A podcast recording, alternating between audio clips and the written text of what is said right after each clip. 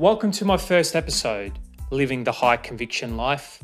Today I'll be joined with my first special guest, Benji. Benji and myself will be discussing the hotly contested topic of Reddit traders, billionaire hedge funds, and the changing landscape of social media and how this is impacting global markets. Look forward to today's episode and let's get on with the show.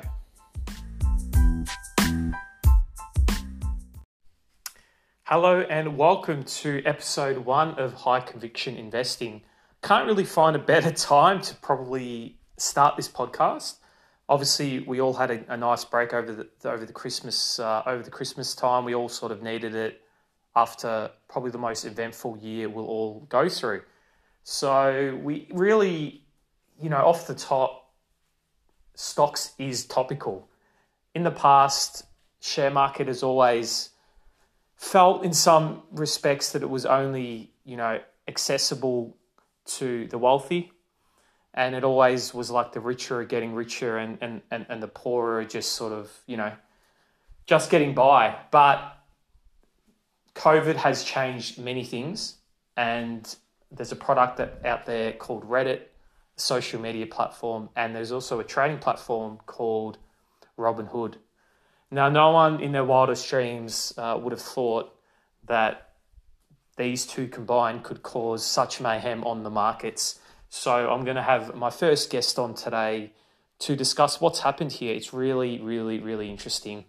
And we probably won't have enough time to really delve into all of it, but I'd love to discuss it. Before we jump into uh, introducing my first guest, love to just give a little bit of background into myself and a little bit about my experience with investing and trading, and I'm sure I'll expand on this as the episodes go on. So, I've been investing in the share market probably for the best part of 12 to 13 years. Um, my father's been investing in the markets probably the best part of 20 to 25 years. I would classify him uh, under, even though I'd hate to say this, under the Buffett type investment where do his due diligence uh, in various ways, watch the trading patterns, and then sort of as as, as the intrinsic value comes into the market, he, he'll buy buy a, a good good amount and then hold for a long period of time. Now, in an ideal situation, we'd love to have uh, the capital uh, capacity to do that, and also have the ability to, you know, have the conviction to, to hold those investments. So coming back to myself, yes, so I've been doing that for 12 to 13 years and uh, finished a commerce marketing degree. And I've been in sales for the last probably five to six years. And in recent times, specialized in fintech and specifically um, payments in Melbourne, which really is probably the key thing that's shifted in markets, um, especially with the likes, um, you know, of Afterpay, Zip, um, Sezzle, the list goes on and on and on. So I guess a lot of the experiences uh, that I've had over the years, ups, downs, the winners, the losses, I'd love to really sort of go through some of those topics in, in, in, in details over various episodes. And the purpose of this episode is really just uh, to, to intro to what the podcast is going to be about living the high conviction life. It, it really is about having the conviction to buy an investment and having the ability to hold it through the ups and downs of the market. And we really are probably leading into one of those moments where, you know, a lot of people are, are worried about what's going to happen. Um, what's the, what are the consequences of uh, the follow on effect on, on, on, on the panic in the markets and, and whether it's just by the dip opportunity. So, really excited to, to get into it. And um, before we before we get uh, into introducing my first guest, I'd love to just uh, put a disclaimer out that we will be putting out there every uh, every episode. Um, just to let you know that this episode is general of nature. Anything that is discussed in this episode um, really um, is general, and you need to seek financial advice um, for your specific financial needs. Okay, so now we've got that out of the way. Um, I'd like to introduce my first guest, uh, Benji um, Sadiq. I've um, known Benji not for necessarily a long period of time, but I've really loved some of his uh, YouTube work. Uh, Benji focuses on IPO opportunities and analyzing the financials um, through prospectus. Um, he currently is completing a commerce degree, and uh, I love to uh, welcome him to um, the show. Thanks, Benji, for joining my first episode. How are you today? Good, good. Welcome to the call. Uh, first episode. How are you, Benji? I'm good, my friend. How are you doing? Yeah, good, good. Look, uh, obviously the first episode, so uh, really excited to uh, speak to you. So I just wanted to get a little bit of rundown about a little bit about yourself and, and how you've started uh, your investing journey. And uh, it'd be great to find out a little bit of book about yourself before we jump into it. For sure. I was thinking even before that, you could uh, you could tell me why you named the podcast the High Conviction Lifestyle because I thought it was an interesting choice of name. So I'm I'm quite interested to hear the thought process behind it. Yeah, yeah. Well, look, um, yeah, happy to uh, give give a little rundown on that. Um, de- definitely was was really around my own investment journey myself in the last probably six to twelve months. Um, built built strong conviction um, around Afterpay, and probably everyone in my network probably knew about it. Uh, but some invested, some didn't. Uh, some some believed the uh, the story. Uh, a few didn't, and I think the ones uh, that didn't clearly, uh, you know, were left on the sidelines, not gaining a substantial amount of money. But um, but unfortunately, I did actually sell it um, probably two and a half x um, profit, which is in in most uh, years uh, a significant profit. But as Definitely. we all, yeah, but as we all know, it um, you know kept going and. I think it, when I sold it around mid 30s, it, it obviously kept running um, to now over 150. So it's obviously been a wild ride, but um, I guess at least at least you managed to get in. I still have nightmares about Afterpay. It literally keeps me up at night. I remember I, had a, I had a buddy of mine. He called me up, and I think it was around the low eight dollar mark, something something like that. The real lows. I think I think it was a Wednesday. And I remember the day because of how intense it was. He goes, "You got to buy. It, you got to buy it." And I had a guy. He dropped fifty k on it sold it within the next couple of weeks for a small profit. But to think what that same amount could have been worth today if you just held on. But um, I mean, who would have ever guessed? It's so it's so out of whack. the the valuations for these companies It's just insane. I never would have thought I would see Afterpay being worth more than Telstra. Yeah, or, or stock market would value it more than that. That's right. I mean, there was articles out there probably early on last year saying, you know, it could get into the ASX 10, top 10 companies. And it's basically nearly done that now. Um, so it, it is quite a phenomenal story. But yeah, following on from what I was saying, just, I guess, going through that experience and then sort of not trusting your conviction to actually hold it.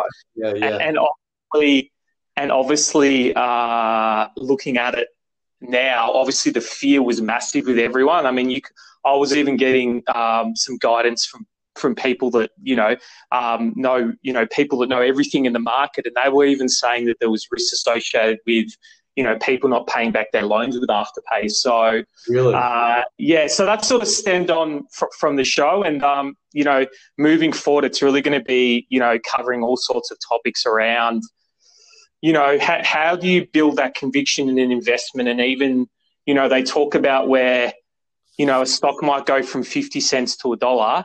Yeah. You get out, it goes back to 80 cents. And mm-hmm. then all of a sudden, before you know it, it goes to two, three, four, five, and it just keeps going. So it's really about, I guess, um, you know, how can you, not only when you make an investment, but how can you, I guess, have an understanding of how you can build that conviction. Yeah. How, can, how can you have more confidence in the decisions that you're making? How can you say with a higher degree of certainty that the decisions that you're making are the right one? How do you know when to sell a stock? How do you know when to buy in? And I, I remember, Dave, like during the, the March madness, during the lows, you know, my very simple mindset, I thought, you know what? All I want to do, it's crazy like how, how much my knowledge has advanced even since then But I thought to myself, all I want to do when making investment decisions is just buy before a vaccine comes out. Because I thought in my head that as soon as a vaccine comes out, the stock market will immediately repair itself.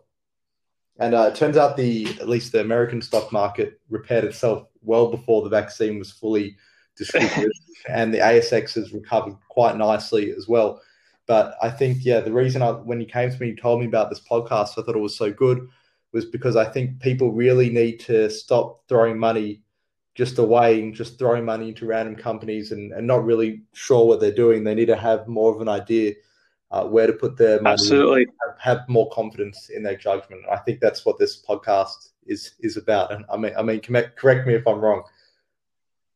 Yeah, no, definitely. No, you're on the money there, and I think uh, you know it's really it's really exciting time because I think there's a lot more people that you know potentially are in an opportunity where they've you know they've worked hard. They might be in a you know they might be in their mid to late 20s or early 30s where they've got a substantial amount of money behind them, but they still can't buy a house because to save a house, 20% deposit, you know, you're talking in the hundreds of thousands of dollars. Crazy. Right? Um, Crazy. And, and, and they need that ability to, to borrow more. But coming back to, I guess, where, where I came across you, Benji, obviously um, it would be good to give the audience a bit of a um, context around, you know, a little bit about yourself. yeah. And I, I, did see a few of the IPO um, stuff that you've been focusing on. So it'd be good to give the listeners a little bit of background in terms of your um, investment journey, and then we can sort of uh, jump into a few other um, topics that are quite um, debatable and, and, hotly contested at the moment.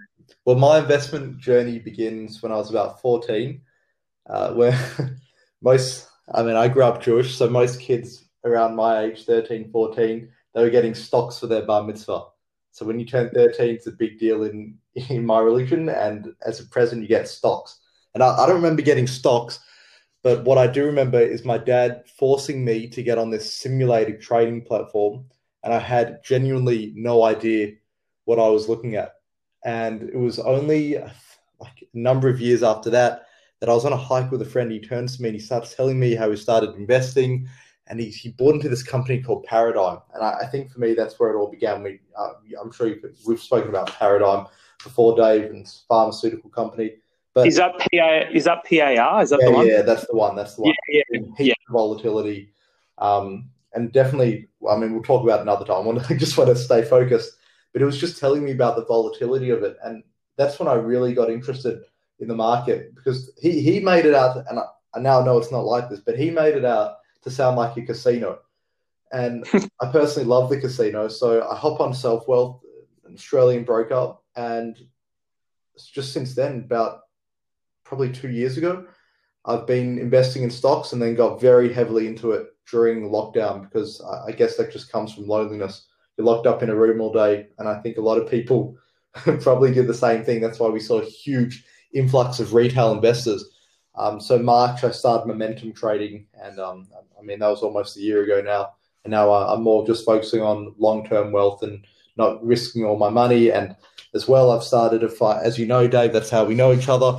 Um, I started a series on YouTube where I review newly listed companies on the ASX and we try and predict their future earnings um, based on some of their fundamentals. And that's what's led me to this podcast today.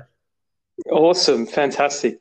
Now, look, I think it, you know, when you look at the environment that everyone was in, you know, you couldn't even go to a casino, right? So the stock market, the stock market has ended up becoming a casino, which I think in some ways it was cool for a short period of time. But I think now anyone that's been in the market for a longer period of time um, is slightly um, worried and, and bemused, and, oh. and and that leads us and that leads us on to our next topic of of you know what's happened the last month yeah. with you know, with uh, Reddit and, and game, you know, obviously Robinhood and GameStop, and um, yeah. So, what's your? I mean, everyone's got their own opinion on on what's happened, and I know I spoke to you before the show to to sort of uh, have a chat. I mean, what's your rundown on on on, on the overview of what's happened and, and, where you think it could be leading moving forward? Yeah, look, I've so first of all, the the Reddit frenzy. I've I've been part of. If you guys, um, the name's called Wall Street Bets. It was this small community on the internet and used to actually have some pretty good analysis on there, and it was definitely more low key. And then I started seeing more so of a shift in the macroeconomic environment, and I started seeing a lot of people lose faith in the system.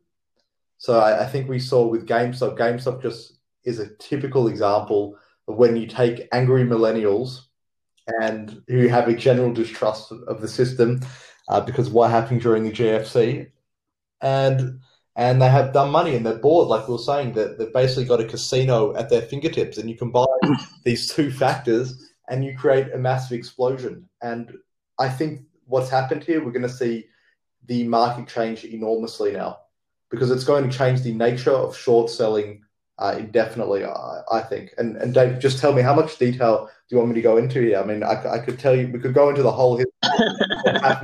well, look, I think I think um, you know it's hard to still know the level of um, investors that or people you know whether they're beginners or more advanced are going to be part of this. So I can't really say one way or another what the agenda was, but from my perspective, it's just really interesting from a perspective of thinking how you know, you've got these billion dollar fund managers that yeah. essentially are running the show globally. And then you've got these guys that frankly are maybe just getting, you know, pocket change or money from the, the you know, the, the Federal Reserve continually pumping money into the, into the system.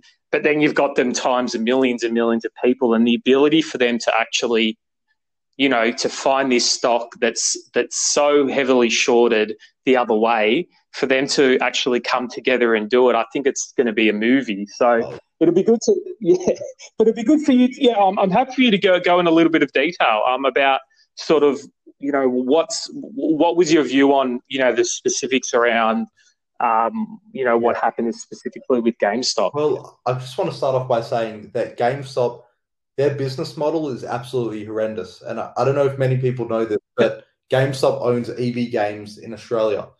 So, and GameStop's business model is basically let's have physical stores. But by the way, I don't know how I'm not much of a gamer myself, but I've spoken to my buddies who are, and nobody really buys games in store anymore. It's all done online via Steam um, and a number of other major providers. So the business model already is, is very dated, and they've got thousands yeah. across America, Europe, Australia, all, all across the globe. So it's based, and you can imagine during COVID, especially in the United States, no one really wants to be going to video game stores. Definitely, definitely not an essential service. And their year-on-year profit uh, revenue, I think, plummeted more than thirty-four percent. So you have a bunch of these hedge, hedge funds who see an awesome opportunity to short the company, which means um, to basically just bet against it and make heaps of money, right? And you know, we are talking about the Reddit army before. I don't like to call them an army. I, don't want to call it. It sounds just so, so cringe. But all right, we'll, we'll call it the Reddit army. They basically discovered that the stock's been shorted, and they everyone decides to go and buy it up. Now, GameStop is just one example of where this has happened, but I'm starting to think if these Reddit traders and just retail investors in general can start to catch on to any company that's been short sold, they're going to completely manipulate the market. Imagine if you have tens of thousands of people just coming together purely to buy a company that's absolutely horrendous, like GameStop, for example, just because they know it's been shorted, just because they know big hedge funds need to cover their positions, and just because they're buying it purely because it's a casino, because they think they can make a yeah. And uh, yeah, in, in that sort of landscape, you lose money very, very quickly. It's dumb money, like you were saying the other day, Dave. Yeah, look, I think the challenge also is, is like, like if you look um, at a stock, uh, RNT the other day, it went up, I think, from five cents to 23 cents. Like, even that, because of what's happened, and, and that's purely just off, you know, one guy, Bevan Slattery, investing in the stock. And you can nearly tie that back to not directly, but indirectly, that people are, you know, thinking, well, if GameStop is wildly being invested, even though this was a, like a short stop, uh, you know, short scenario, just generally in the market, I think anything that has an announcement potentially just going well overs. And I think, you know, the side note here is that there's going to become a point in time where, you know, a lot of these people are, uh, you know, are, are going to get, in, get themselves in trouble. And um, specifically for this case, I'm sure there's few people. I mean, there's a few people that obviously made a lot of money, but I'm sure there's a lot of people that you won't hear that you won't hear on Reddit that have lost a ton of money. So, um, but but I think yeah, you know, it's interesting you should say that because this this Wall Street bet has an entire section of the forum dedicated to something they call loss porn. So people go and show off how much money they've lost. It's it's I've never seen anything like it. I saw a guy with half a million dollars overnight, and he thought it was funny, and he said it was yeah. his entire life savings. So he put a million dollars into GameStop, lost half of it overnight, and he posts it on Reddit for everybody to laugh at. If that's not a sign of the times that we're in, I don't know what is. It's it's like I think a lot of retail investors just don't care about their money anymore, or or they're just willing to risk all of it because I I, just, I don't know why. Maybe they're just total anarchists. I, well, I think the whole yeah, I think the whole problem is that the perception of real, like what's actual real, and what's actually, you know, what it's actually worth. I think that's been totally distorted, and it's all signs of a bubble, right? So I think I was talking to a few people going, you know, um, there's a few ETFs that are listed on the stock exchange that, that short the Nasdaq, and I actually went into that probably, you know, probably a couple of months ago, and it's dropped from um, this is the uh, B bus, which oh, shorts the um, B-bus. Yeah, yeah, but it went from 250 to like 150. Yeah. Um, but the thing is now, like, part of me's thinking, oh, you know, it's going to come, like, you know, it's going to turn at some point. But, you know, a couple days ago, you know, we were getting a bit of the jitters. And then all of a sudden, the last three or four sessions, you know, everything's, you know, it's, it's sort of like buy the dip seems to be over the last year. If you look at the market, generally buying the dip – has been the thing to do. So that's basically what I believe everyone keeps doing, but um, it can't last forever. But but going on from the Reddit situation, I think just as fascinating and and and definitely still not over is the situation around um, basically majority of the traders are using Robinhood. Mm. Uh, you'll be able to give me. I don't have a massive understanding of Robinhood. I understand it's like a you don't pay anything to, to, to use it. Is that correct? Um, I'm not exactly sure what the brokerage fee is on there, but I, I think that if there is a brokerage free fee, sorry, it's minuscule, and it's basically encouraged a lot of retail investors just to throw their money into the market very easily, and it also gives retail investors the option to short or go long on any stock that they want. And in Australia, it's very, very different. You can't just do that. The regulation's much tighter here. Um, and we can't yeah. even buy standard options. We have to buy CFDs. So it's, it's that's right. Yeah, it's a lot. It's a lot different. Yeah. So, um, correct correct me if I'm wrong. Around this Robinhood situation, obviously everyone was piling into to yeah. buying it, and then obviously the massive run happened with the short correct. squeeze in the correct. stock, and then after that, you know, they all of a sudden cut the the buy side on the stock, and I I just think that there's so many moving parts and speculation. And I know you did a bit of digging onto this, so it'd be good to let the audience know what your sort of yeah. your views were yeah, around so that. Yeah. What happened was a lot of these brokers, not just Robinhood, there were a few others. I know eToro, Stake did the same, and those are I think even Self Wealth. You couldn't couldn't buy GameStop stocks, and the question is that everyone's asking is why did that happen? Why why can't I go and buy a stock? Why why is there no liquidity here? What, what the hell is going on? And the truth is, I don't think anyone really knows why. It, it, it, there's so many different reasons, but to be honest, at this stage, it's impossible to speculate. Uh, but I will say that the the one that I've seen the most, the one that most people, the I'm going to call it a conspiracy. That's what it is. Is at this stage, is that the hedge funds are responsible for a lot of the revenue of Robinhood, for example. Someone wrote somewhere, and this could be total rubbish, that um, Melvin Capital, for example, a hedge fund that heavily shorted GameStop stocks, um, is responsible for 40% of the revenue of Robinhood. So they, they, there's a good chance that they got involved and they said, no way are we going to let anyone buy the stock. Like we've got our positions just honestly, we're going to get destroyed if more people keep buying, we keep getting squeezed. But again, this is this is speculation. No one really knows what's going on, and I, I don't think we'll know for quite some time what's going on until the SEC does proper investigation. But as you can imagine, people yeah. are seriously pissed off. Like they. Well, uh, well, when you look at Robinhood, yeah, yeah. No, I was just going to say it's the game seems very rigged. Suddenly, you have all these average, some poor retail investors starting to make big money, and you have hedge funds um, losing billions of dollars because they need to cover their short position, and you you make a lot of people with a lot of power very very unhappy, and so that's and right. Yeah. Well, the thing, yeah. Well, the thing, the thing is right. Sorry about that. Sorry to cut in, but the thing is, is that when you look at it right, Robinhood was about being that you know helping the little yeah, guy. Like I mean, look at the it, name, Dave. Literally called Robin Hood. Yeah, right. That's right. So I think you're right in that there's there's speculation, and on one camp you've got, as you've rightly said, that a lot of the brokerage houses all of a sudden didn't have the capital requirements, and and I think that's a valid argument, and, and that's what the founders came on the TV and. Um, in, in, in many instances, the actual reporters from memory were actually quite tough on them. Yeah. Um, you know, coming from the Robinhood side, but then, rightly so, as you said, I, I have also read around these, you know, the hedge funds that, that lost um, significant amount of money being direct involvement in, in, in Robinhood's growth and, and, and maybe in the back end.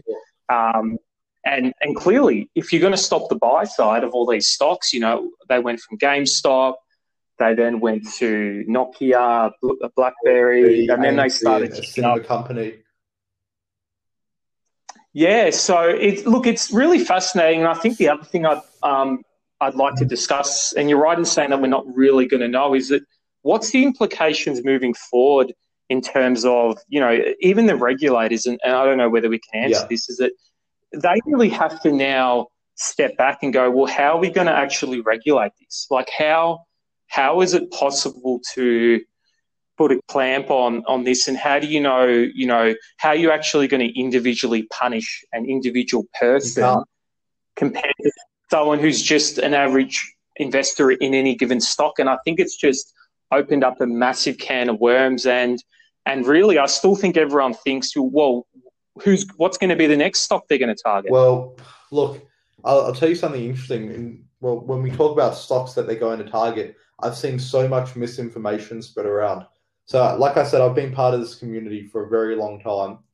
Like very, very back back when I had maybe less than hundred thousand people on there. So I know very intimately, and um, I know when they're really starting to pump and dump a stock. And I saw all these articles from the mainstream media, like really like big some big names, Bloomberg, for example, um, Wall Street Journal, names like that. I saw them starting to say that they were trying to squeeze silver silver. Did you did you read about this, Dave?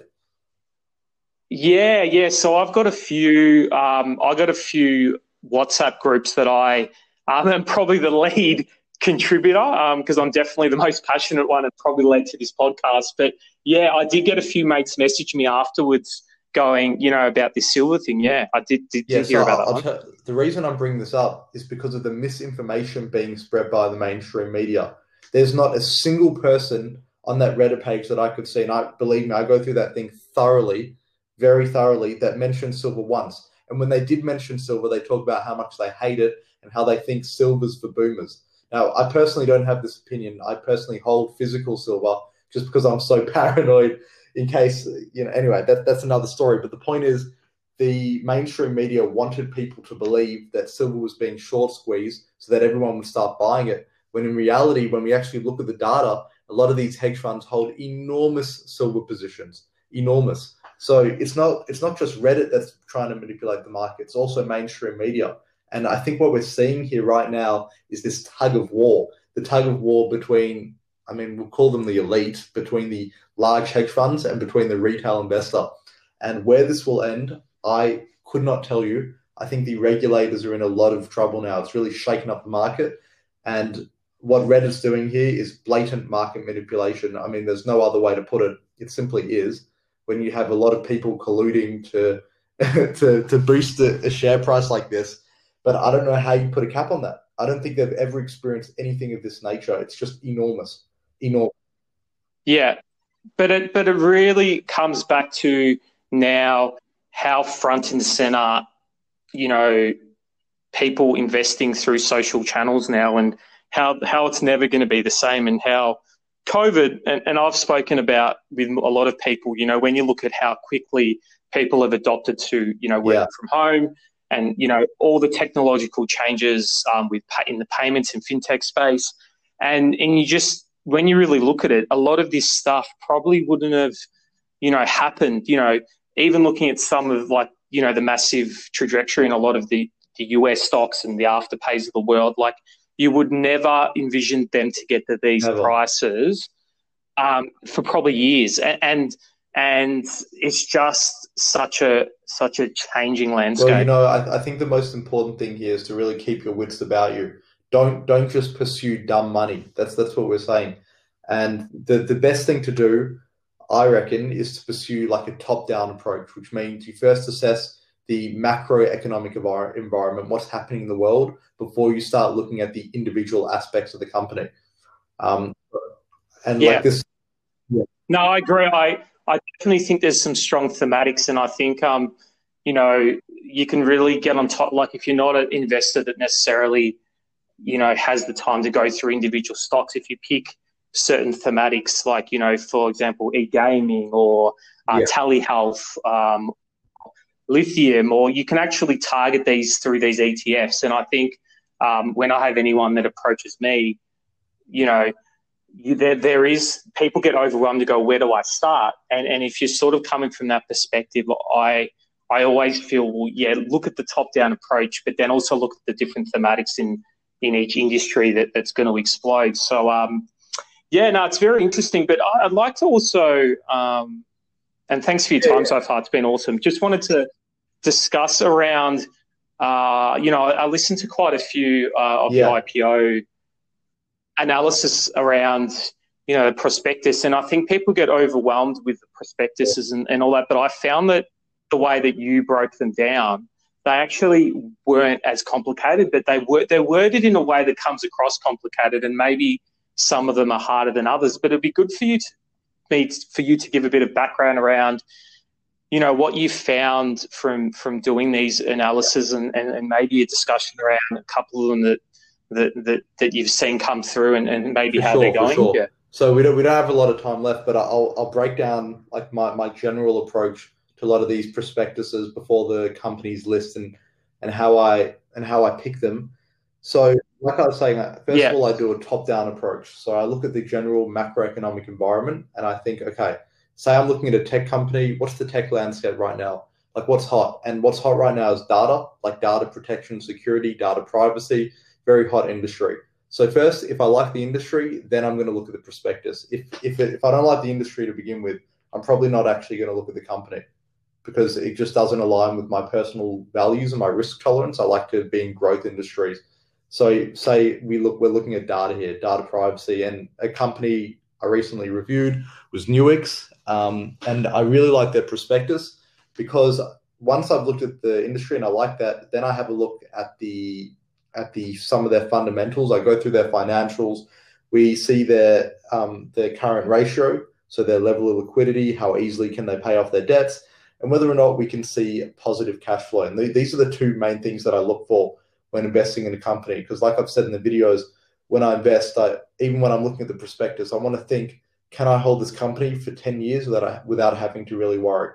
And there's certain companies that you can. I reckon Nuix is one of those companies done very well since I've reviewed it. Yeah. And that's because it had excellent financials. Yeah, think, yeah go on. Yeah, look, I think that's a really interesting one. I, I, did see that. I think that was the biggest IPO from my understanding in this, in especially in the last quarter or two. And I think there was specifically one. Uh, I think it, may have been Macquarie that had a large position in them. I don't know, but there was one fund manager that really went big in them, and um, I think they IPO'd was the the price before they went live was it around five Might have been something around right? that. I can't remember the exact number. I just know it shot up. Yeah, so that's yeah, so it's done really well. I think it's shot up. Um, it did shot up to over eleven dollars, and, and, it's come back a little bit now. But it really is an, um, a real interesting one. So, um, but that's but that's really good insight around, I guess you know, IPOs, and I think um, obviously we've had a good chat about the current dynamics around social media and Reddit, but it'd be really good to, um, you know, maybe have a, a, a, session or a podcast just on um, re- reviewing some of these IPOs and um, yeah. So, what's your? I mean, um, before we uh, close up for the first episode, what's your? I guess is there any space that you're specifically um, liking this year? Is, it, is there anything? Any um, any themes that you feel that are really going to carry yep. through for 2021? So for me, two two major industries one being data privacy and the other being lithium. I think they're going to be, if I had to say two, they're my two favorite picks for this year, for sure. Okay, and and is that specifically locally on on on the ASX or more of the globe, like US US listed, or not not necessarily anything in specific, more just those, those two, two, sectors, sectors but in I can think of a couple of companies specifically, like Vulcan Energy. I'm very excited for. Um, one company because yeah. Australia is filled with plenty of natural resources, which is why I think Vulcan's a, a great, um, not just Vulcan, but there are a number of other mining companies um, that are probably a great pick if you're looking to get into the lithium sector. Some Australian mining, um, one is Liontown Resources. I've reviewed that as well.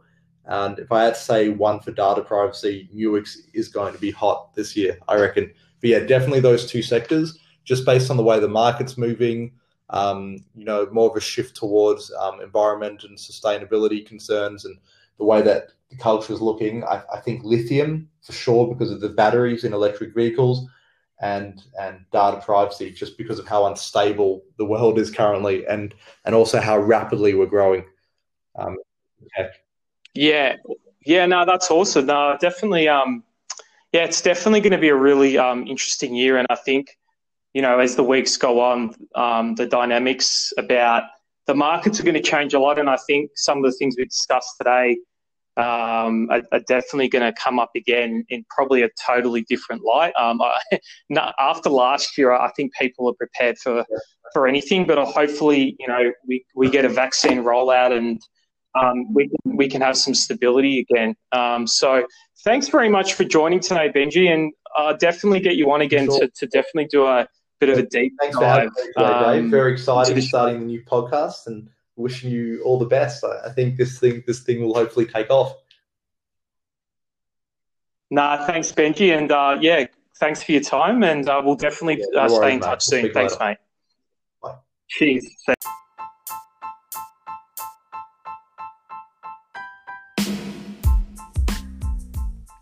All right, guys, that was Benji.